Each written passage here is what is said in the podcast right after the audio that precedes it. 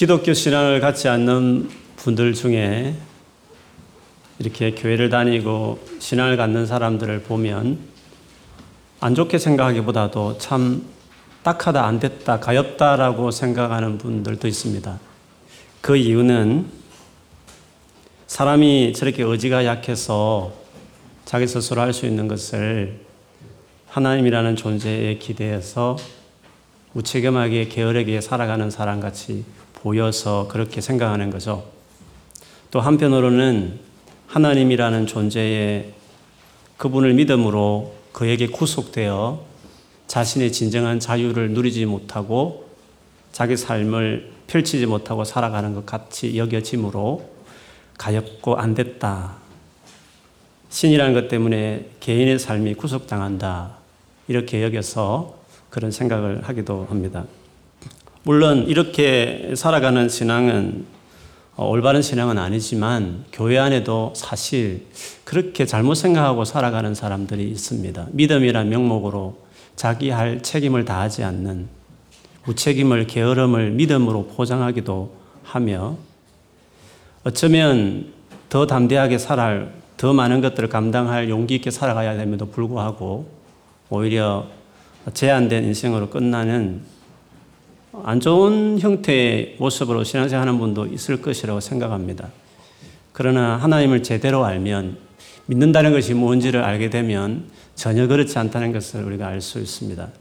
만일 이런 생각을 하는 분들이 계시면 예수를 믿는 삶에 대해서 이렇게 가엽게 생각하는 분들이 있다고 한다면 그분들이 모르는 두 가지 사실이 하나 있습니다.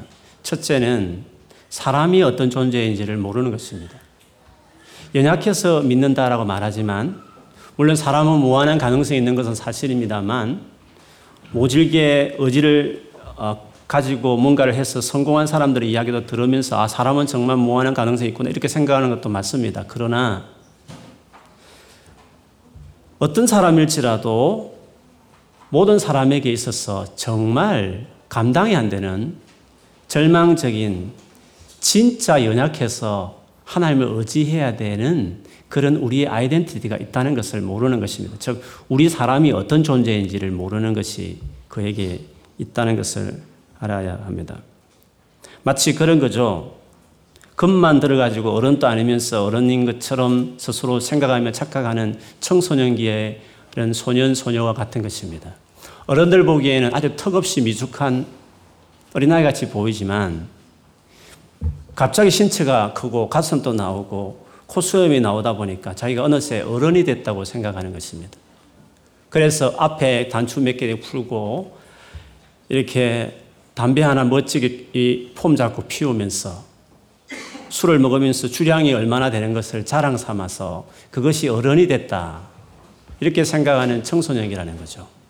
그러면서 어린아이들 보면 실수투성이고 뭔가 제대로 일하지 못한 것을 보면 삐죽거리면서 왜 자기 일을 자기가 못하냐고 어, 생각하는 청소년기 있지 않습니까? 그러나 진짜 몸만 컸다 해서 어른이냐? 그리고 인생이 젊을 때 그 청소년기에 뭐든지 다 할 것 같고 꿈만 꾸면 다 이룰 것 같은 그 정도로 세상이 만만하냐? 그렇지 않다는 거죠.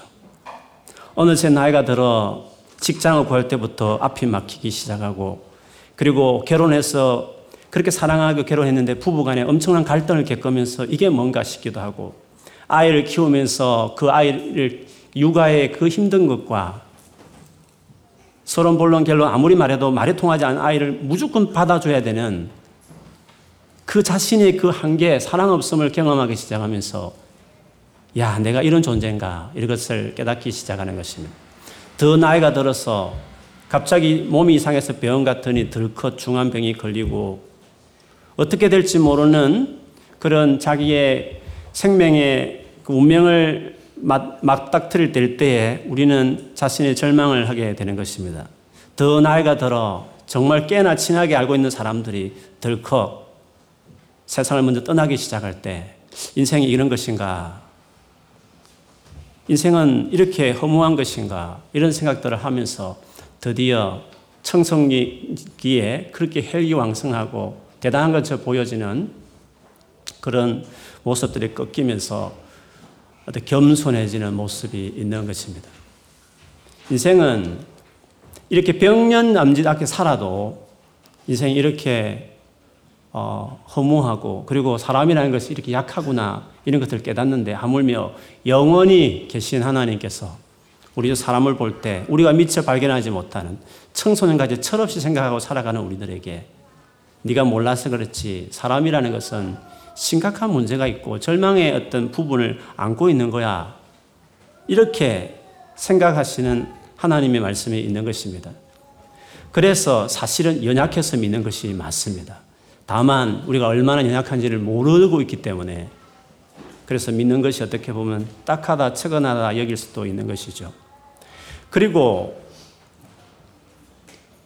우리가 얼마나 연약한지에 대한 표현을 로마서 3장 10절에서 19절에 보면 하나님 이렇게 말씀하셨습니다. 의인은 없나니 하나도 없으며 깨닫는 자도 없고 하나님을 찾는 자도 없고 다 치우쳐 함께 무익하게 되고 선을 행하는 자는 없나니 하나도 없도다.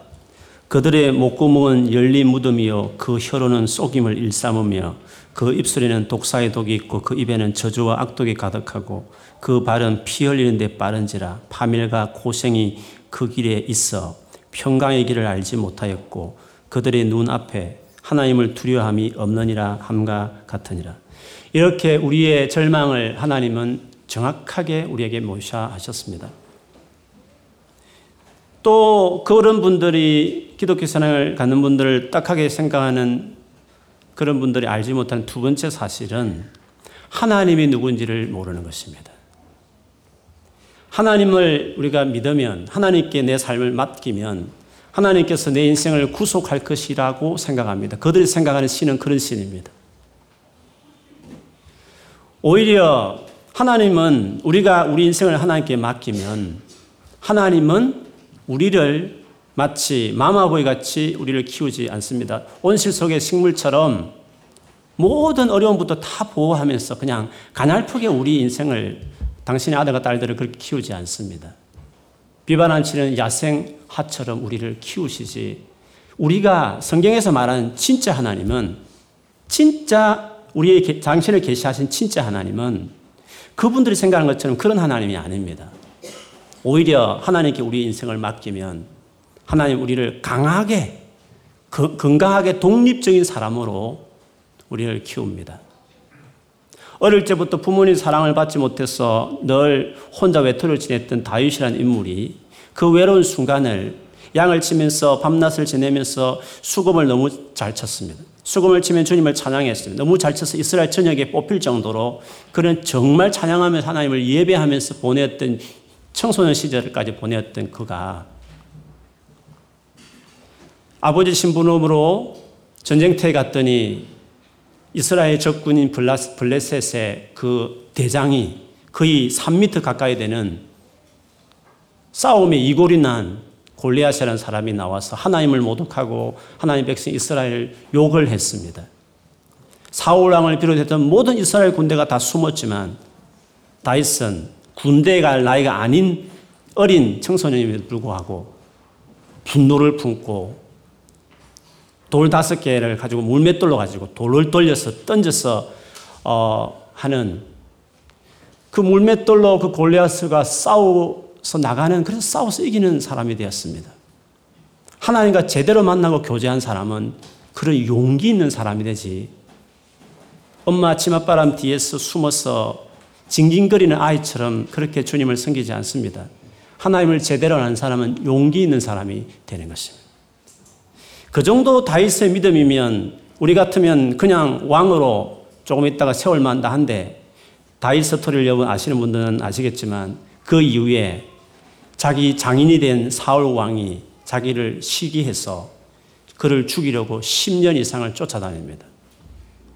나중에 조그만 유다 지파의 분봉왕으로 7년 반을 있었으니까 10년, 7년 반 앞에 기름 부는 청소년기 다 떼면 합치면 20년 이상, 25년 가까이를 그는 하나님이 자기에게 기름 부어 주신 비전을 그때야 얻게 됩니다. 왜 골리앗을 죽일 정도의 믿음이 있는데 불구하고 하나님은 20년 혹은 25년을 생고생을 하면서 굴렸을까? 하나님은 모진 분입니다.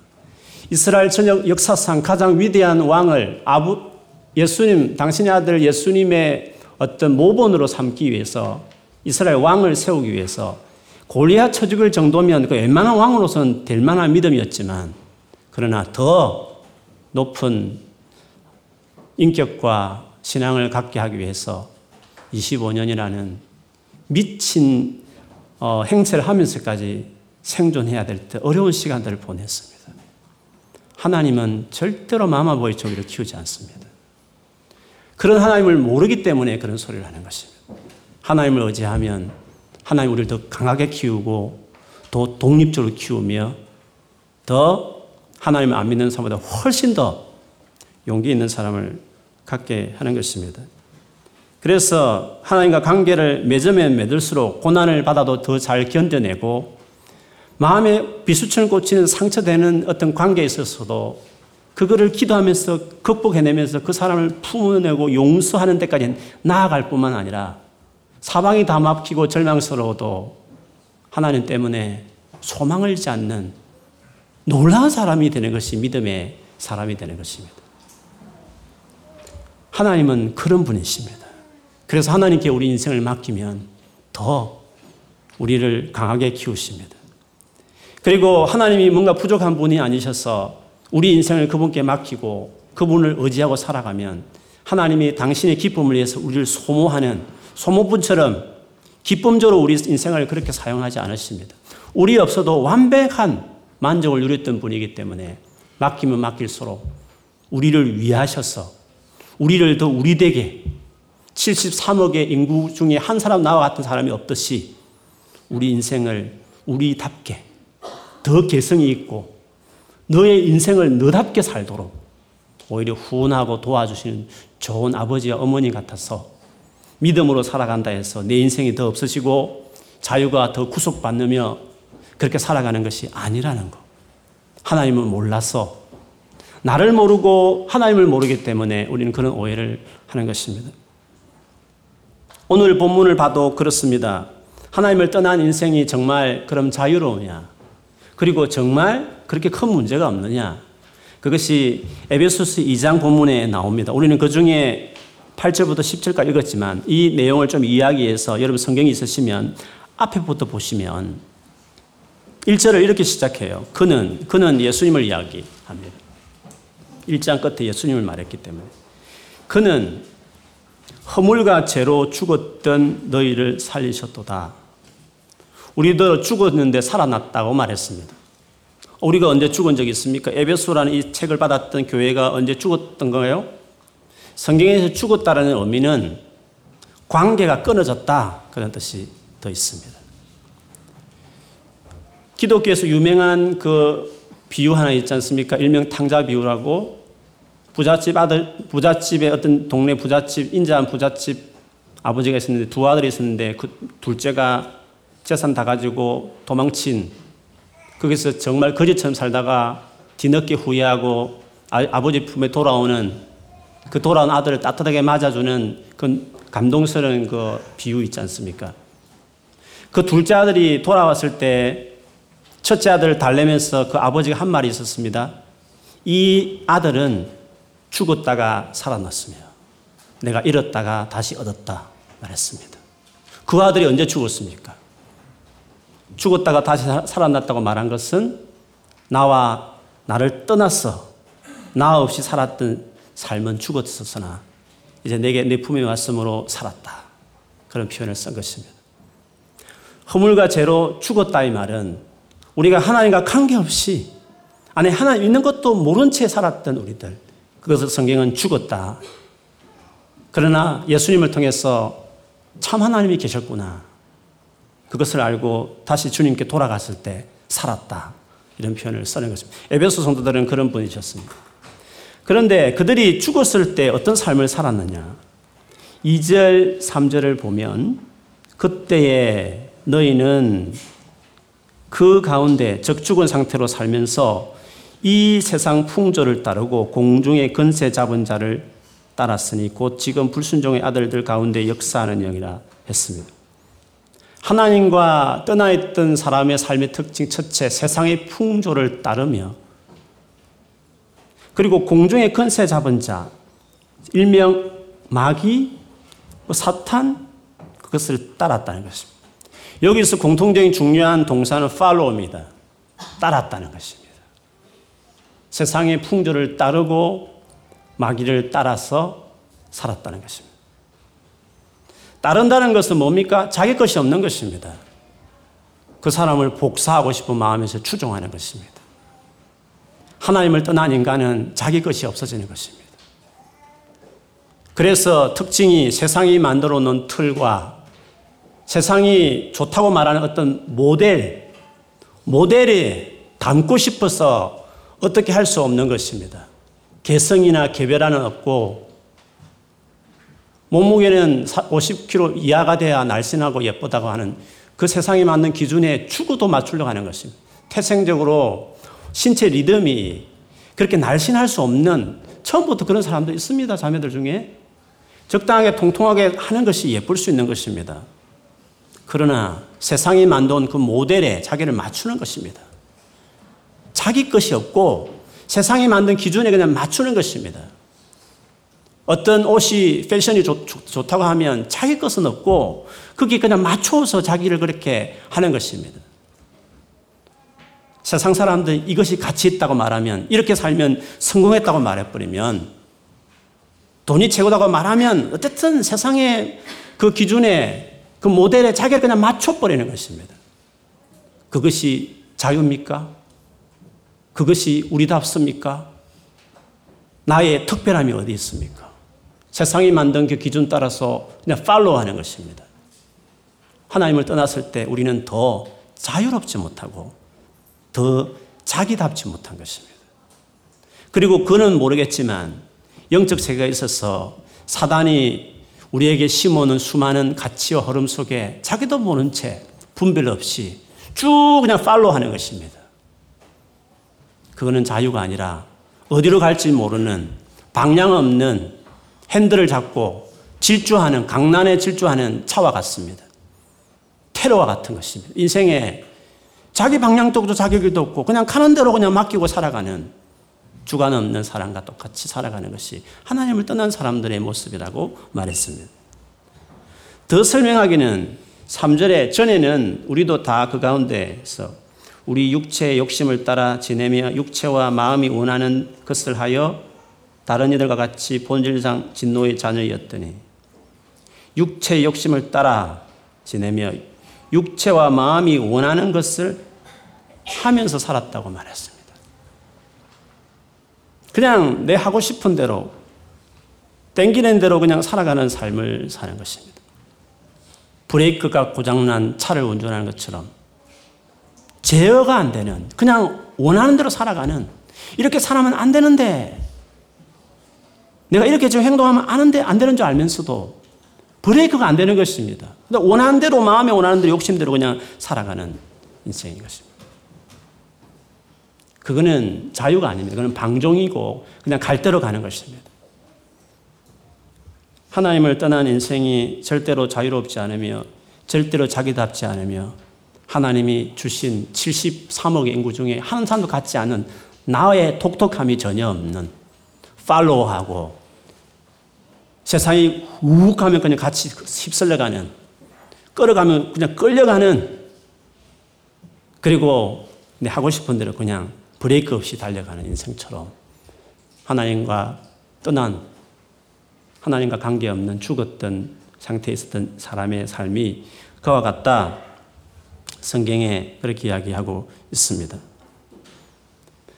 그런데 여기서 우리 인생이 이렇게 끝날 만도 한데 하나님은 뭔지 모르지만 우리에 대한 책임을 가지시고 오늘 대응하시는 모습이 이제 사절에 나오죠.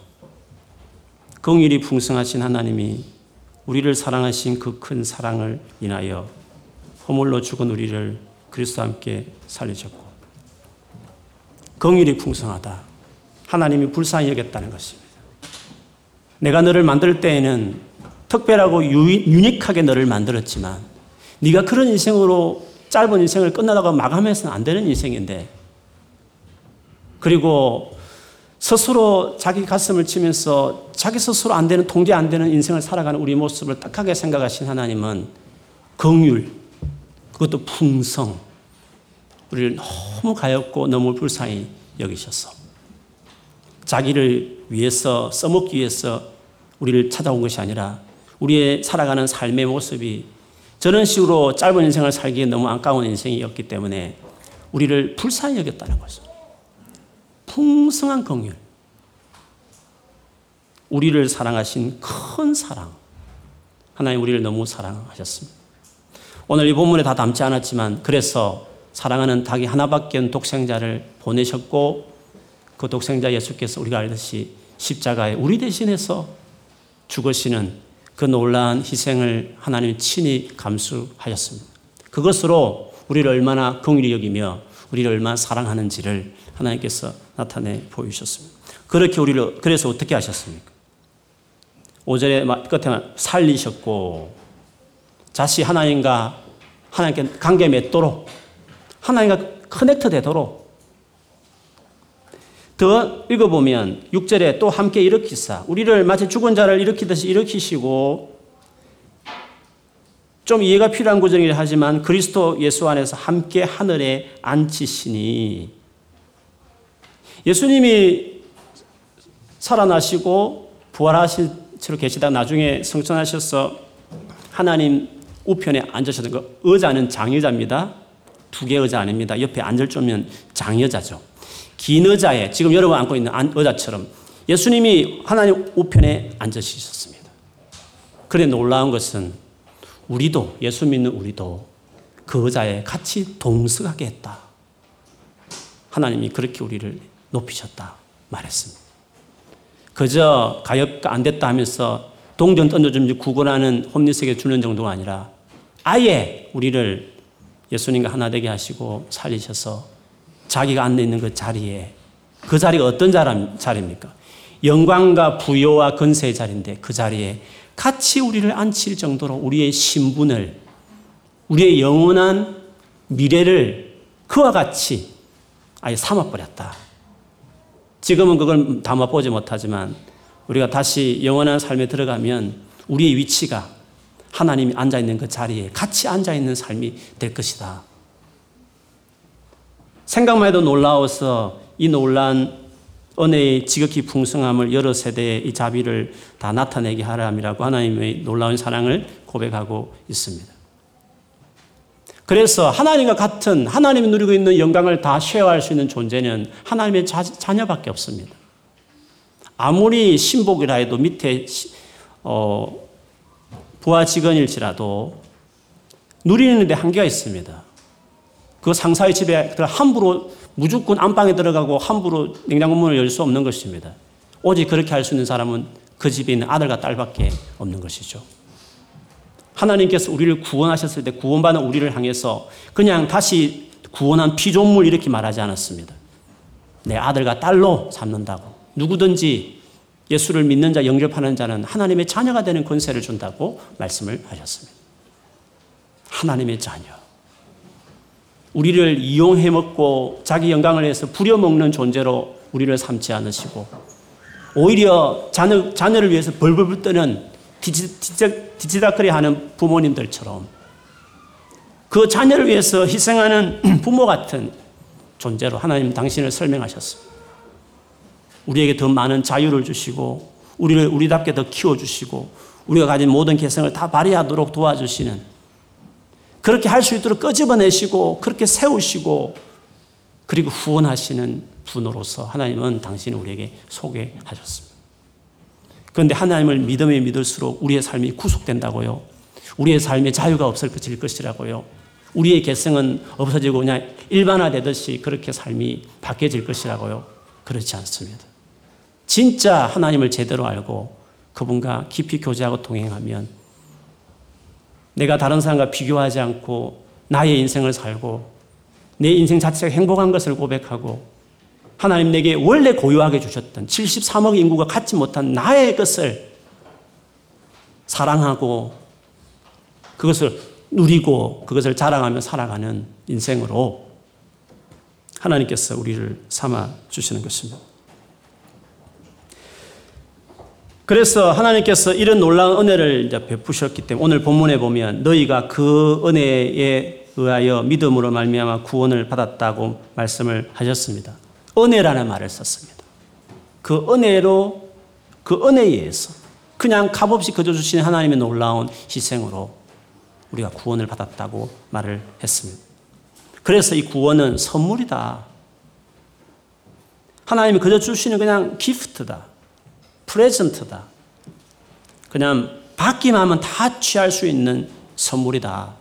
구원을 그렇게 하나님께서 하셨습니다. 그분이 다 하셨기 때문에 그분이 100%다 이루셨기 때문에 내용물도 포장도 다 하신 채로 멋지게 포장해서 우리 손에 주셨기 때문에 그냥 손을 벌려서 받기만 하면 다 내 것이 되는 선물처럼 이것을 이렇게 쉽게 받을 수 있도록 누릴 수 있도록 하나님께서 은혜를 주셨다고 말했습니다. 그 받는 행위가 뭡니까? 오늘 이어서 본다면 8절에 말한 대로 그 은혜에 의하여 믿음으로 말며 through faith 믿음을 통해서 은혜는 구원의 근거라면 faith 믿음은 그 구원을 받아들이는 어떤 적용 통로와 같은 것입니다. 하나님이 다 하셨으니까 내가 그걸 받아들이기만 하면 믿기만 하면 이 놀라운 모든 것들이 나의 것이 되고 여러분 미래는 놀랍게 달라지고 변화되는 삶이 시작되는 것입니다.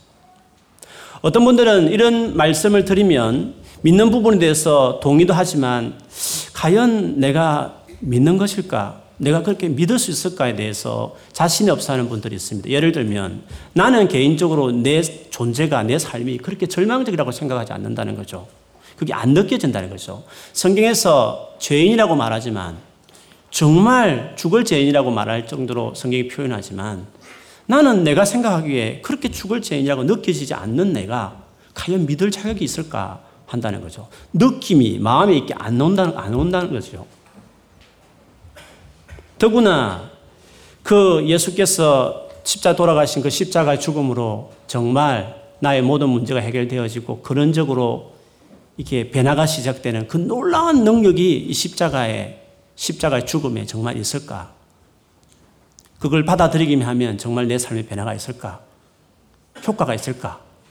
그것이 마음에 와닿지 않나요? 그 치료 방법, 그 구원의 방식이, 하나님 하신 방식이 진짜 마음에 내 스스로가 잘 확실하게 받아들이지 않는 마음이 막 갈망하고 막 원하고 해야 되는데 그런 마음 없는 밋밋하게 어떻게 보이는 내가 믿겠습니다 하는 것이 진짜 믿는 건가?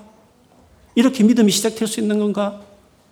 뭔가 간절하고 뭔가 확신 차고 정말 내가 죄인인 것을 가슴으로 치면서 가슴 치면서 하나님 정말 구해달라고 이렇게 해야만 구원은 받는 거 아닌가 이렇게 생각하는 분이 계실지 그래서 믿는다는 것에 대해서 주저하고 뭔가 그런 feeling이 내게 어느 날 덮쳐올 때까지 나는 계속 기다리면서 진짜 그런 나도 믿고 싶지만 그 믿음이 딱 내게 주어질 때까지 기다리는 그런 시간을 보내면서 어, 보내는 분들이 있을지 모르겠습니다.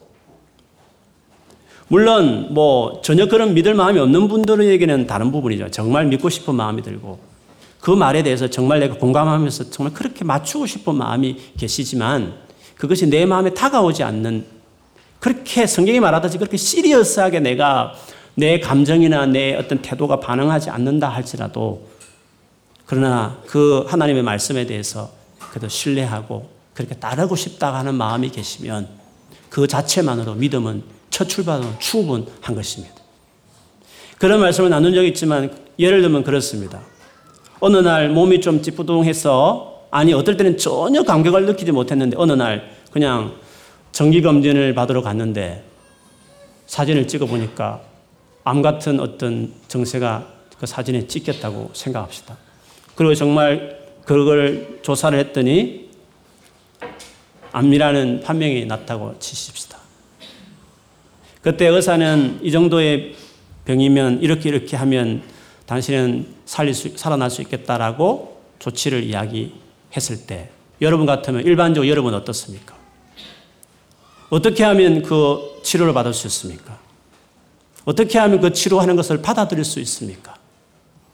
나는 암이라는 그 죽을 병이라는 정도로 시리아스하게 내 몸이 못 느끼고 있어요. 잘 안 느껴져요. 느낄 때까지 기다릴래요? 여러분 그렇게 하시겠습니까?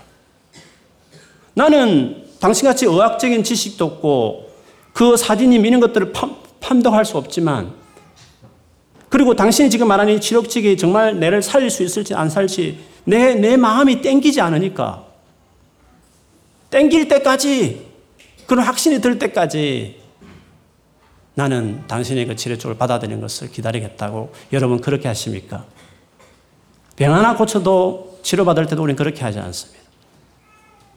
우리는 의사를 신뢰하면 일반적으로 우리가 생각하듯이 정말 의사는 신뢰할 수 있다고 생각하기 때문에 그리고 그 의사가 사용한 그 의료기구를 우리가 믿기 때문에 그렇게 판독이 되고 그렇게 밝혀졌으면 내 몸은 그렇게 못 느껴서도 내가 그렇게 죽을 병인 것을 나는 못 느꼈지만 그 우연찮게 검진했을 뿐인데 드러난 병일지라도 의사가 정확하게 진단하는 의료기구가 그렇다고 말하면 우리는 그와 그 기구를 믿을 때 나는 땡기지 않아도 그걸 진심으로 받아들일 수 있는 것이 가능하지 않습니까?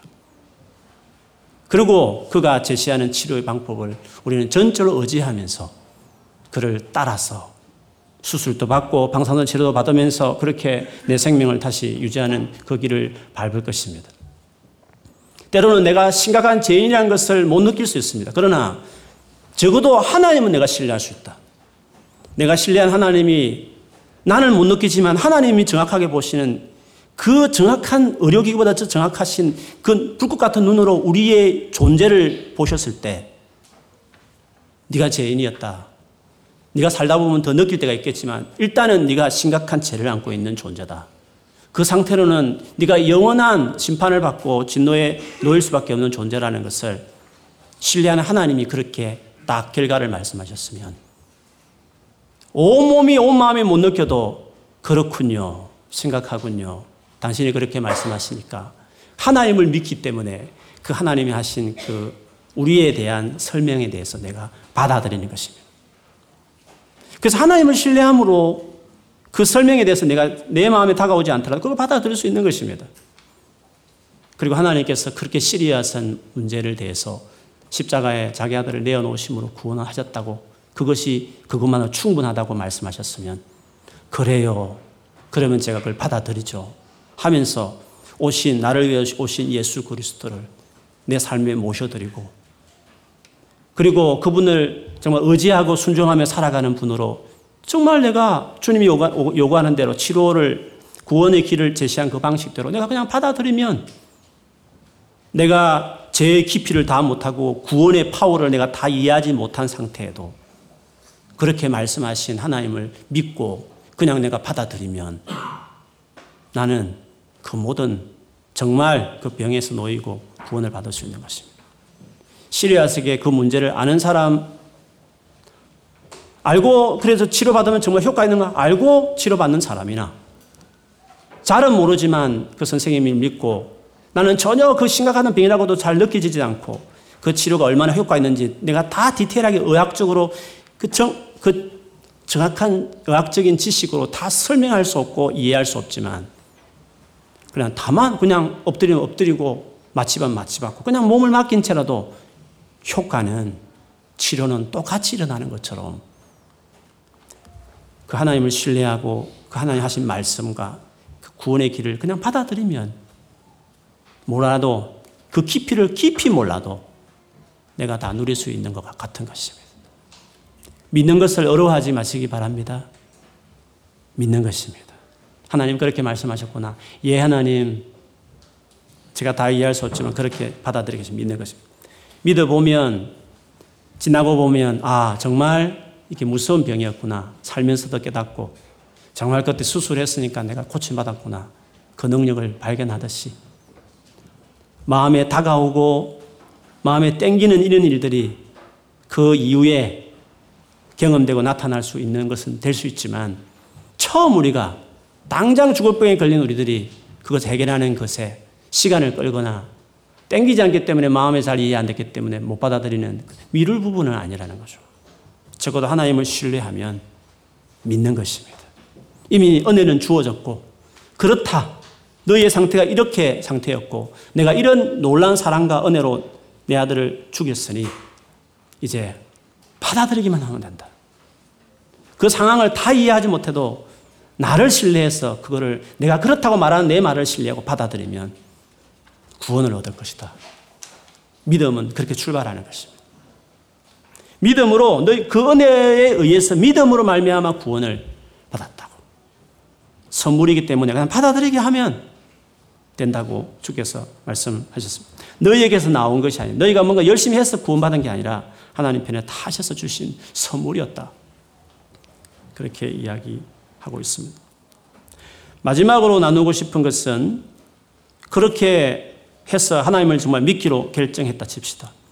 내가 하나님의 말씀에 순종하고 예수님의 주인으로서 모셔서 그분께 순종하고 살아가는 삶이면 그러면 내 삶은 어떻게 될까 하는 거죠. 서도에 말한 것처럼 구속되고 제한받고 그냥 똑같은 크리스찬이면 똑같은 복제품처럼 비슷한 유행으로 그냥 그 살아가는 사람으로 내 인생이 전락할까 하는 거죠. 오늘 본문 10절에 보면 10절 말씀을 같이 한번 읽어볼까요? 여러분 한번 읽어주시겠습니까? 10절 시작 우리는 그가 만드신 바라 이 일은 하나님 전에 예비하사 우리로 그 가운데서 행하게 하려 했습니다. 여기서 우리의 구원받은 삶을 창조 용어로 설명했습니다.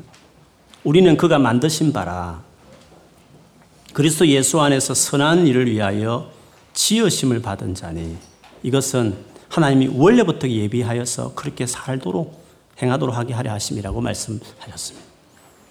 구원을 성경에는 만드시고 짓는 어떤 창조 행위라고 말했습니다.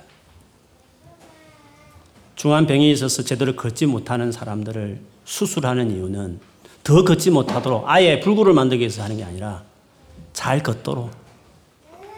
그를 더 잘 걷도록 하기 위해서 치료하듯이 팔로우하는 세상을 팔로우하고 사단을 팔로우하는 우리들을 하나님께서 이렇게 큰 구원을 베푸셔서 팔로 안 하고 싶어도 너무 물살이 세니까 세상의 그 패션과 유행이 너무 가치가 너무 크니까 그냥 휩쓸려 살았던 우리들이지만 구원을 받은 이후에 고고하게 그 물결을 거스릴 수 있는 여유가 생길 정도로 발목에 힘을 주고 살아갈 수 있도록 우리를 다시 짓는 우리를 다시 만들어 가시는 은혜를 하나님께서 베풀어 주신다라고 말씀하시고 계십니다.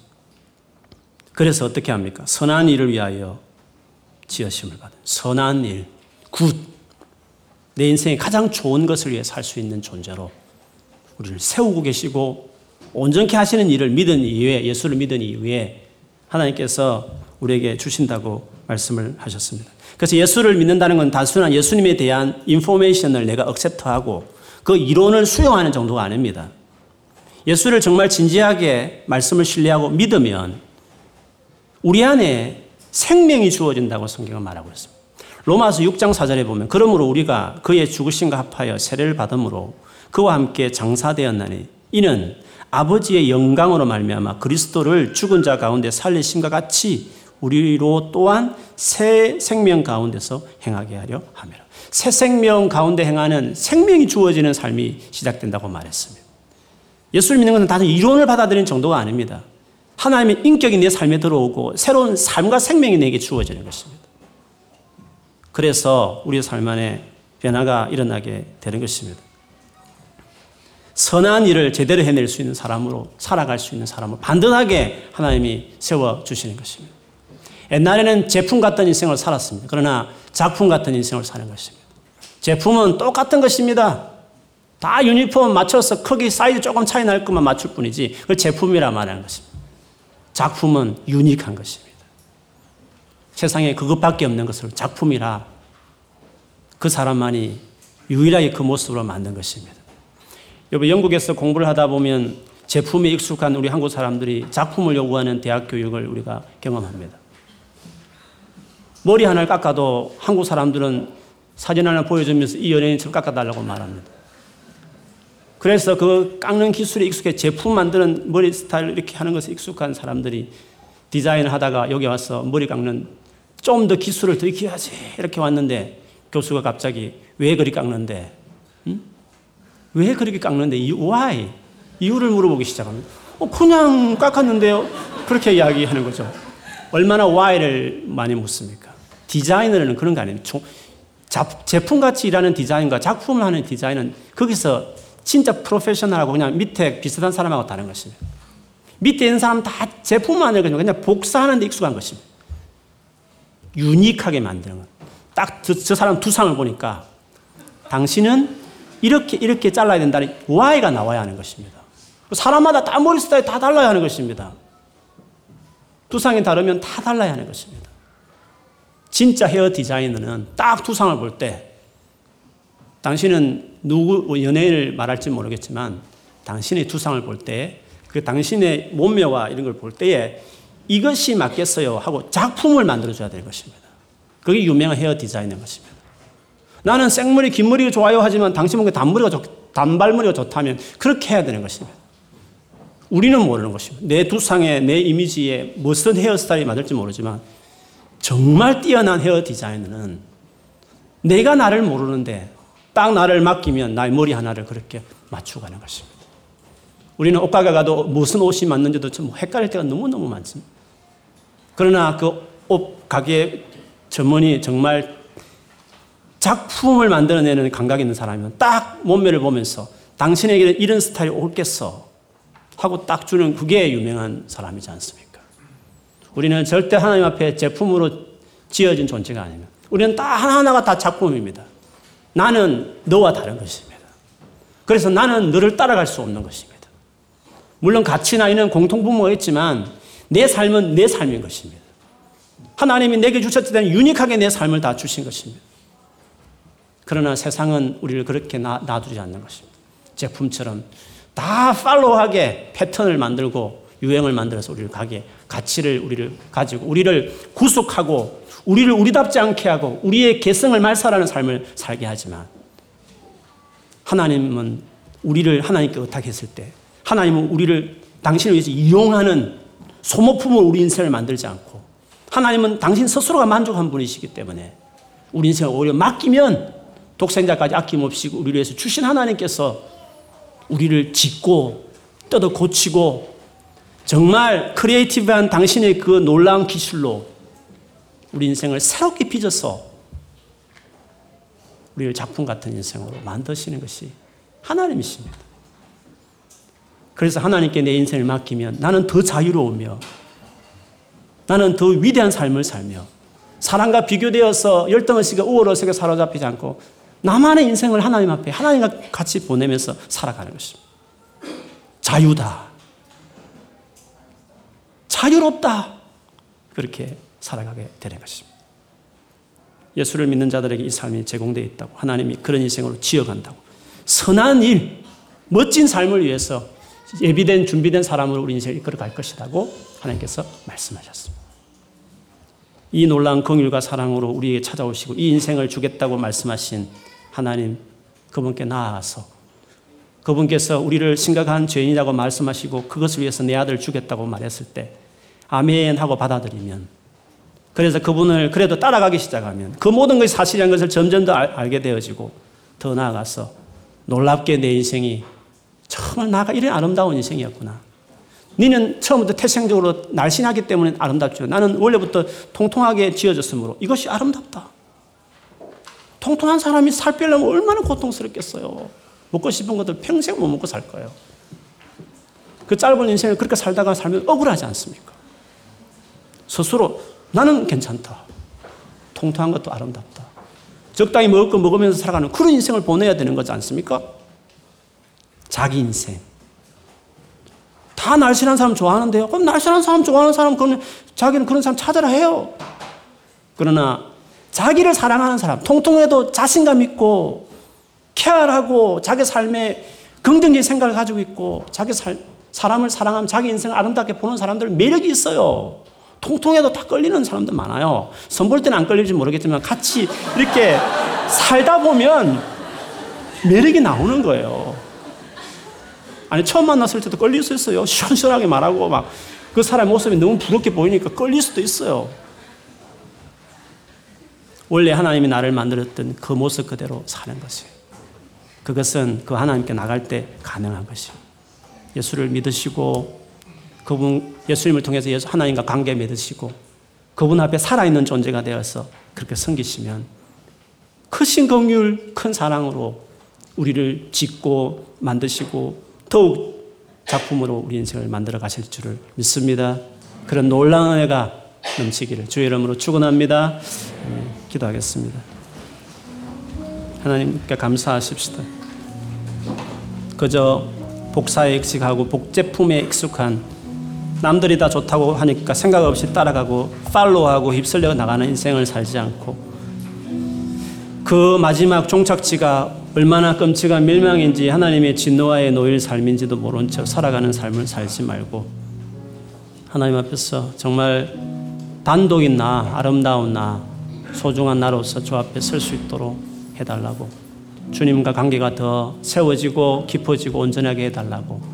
아직도 주님을 알아가고 계신 분이 계시면 우리 꿈이 누게 다니면서 내가 이 예수를 제대로 알고 잘 믿어야 되겠다 결심을 하시고 이미 예수를 믿으신 분들은 이 하나님 관계에 더 자기 삶을 세워서 시간을 더 내서 정말 더 지어지고 만들어지고 제품처럼 빛을 발하는 사람으로 세워지기를 열망하면서 하나님 앞에 더 자신을 드리십시오.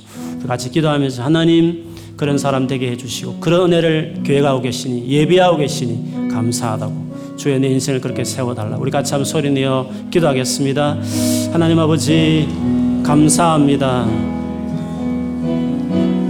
참으로 참신은 부족한 것 같아서 사람에게 성김을 받지 않는다고 말씀하셨습니다. 삼일째 하나님 삼위 하나님 간에 아무 부족함 없는 완전한 분이셨으나 우리를 사랑하셔서 창조 피조물을 만드셨기에 피조물 향한 태도가 부려먹거나 자기를 위해서 이용하는 도구로 피조물을 삼지 않으시고 더더구나 사람은 당신의 형상으로 만드시고 당신 같은 아들과 딸로까지 우리를 자기 우편에 앉으실 정도로 우리를 사랑하시고 우리를 위하시는 하나님이시 우리를 위해서 헌신하는 신인 것을 감사합니다.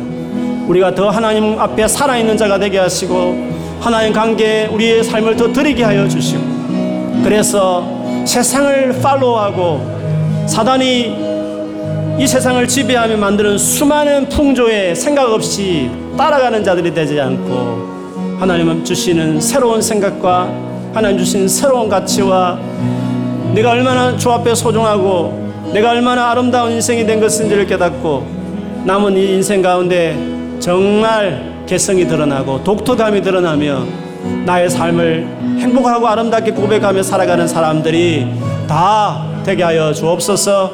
예수를 모르시는 분들에게 저에게 오실 때마다 예수님을 클리어하게 알아가는 은혜를 주시고 이미 예수 믿고 오시는 분들은 이 주님의 소중함을 감춰진 보화를 발견하듯이 더 발견하게 하여 주심으로 우리의 삶을 더 드리게 하시고 더 맡기며 살게 하시고 더 순종하며 살아가는 사람들 다 되게 하여 주시옵소서. 하나님 감사합니다. 그렇죠. 자식까지 아끼지 않고 그것도 죄인인 우리를 위해서 그것도 십자가의 가장 끔찍한 죽임을 당하는 그 고통으로 자기 아들을 내어놓으신 하나님께서 어떻게 우리 인생을 주께 맡기면 주님을 더 가까이 하면 우리를 당신의 기쁨을 위해서 부리는 노예처럼 우리 인생을 끌어가시겠습니까? 오히려 잃어버렸던 것들을 찾게 하시고 묶여있는 것들을 끌어내시고 오히려 쩔뚝거리면서 재구실하지 못하는 우리의 삶의 영역에 치료하셔서 완전하게 세우심으로 더 자유롭게 더 아름답게 더 멋지게 자기 인생을 사랑하며 하나밖에 없는 이 인생 이 생명 주신 하나님 앞에서 멋지게 감사하며 그렇게 살아가는 존재로 세우시는 것이 옳고 그것이 마땅하며 참신은 그런 분이셔야 하는 것이 옳습니다. 하나님 감사합니다. 하나님을 우리가 더 알기 원합니다. 비록 우리가 고향을 떠나 부모 곁을 떠났지만 여기 머무는 동안 이 하나님을 더 알게 하여 주시고 이 하나님 관계 안에서 우리가 더 세워지게 하여 주시고 제품같이 살아가던 우리 인생이 작품같이 다 세워지는 삶이 되도록 축복하여 주옵소서. 예수님 이름으로 기도합니다.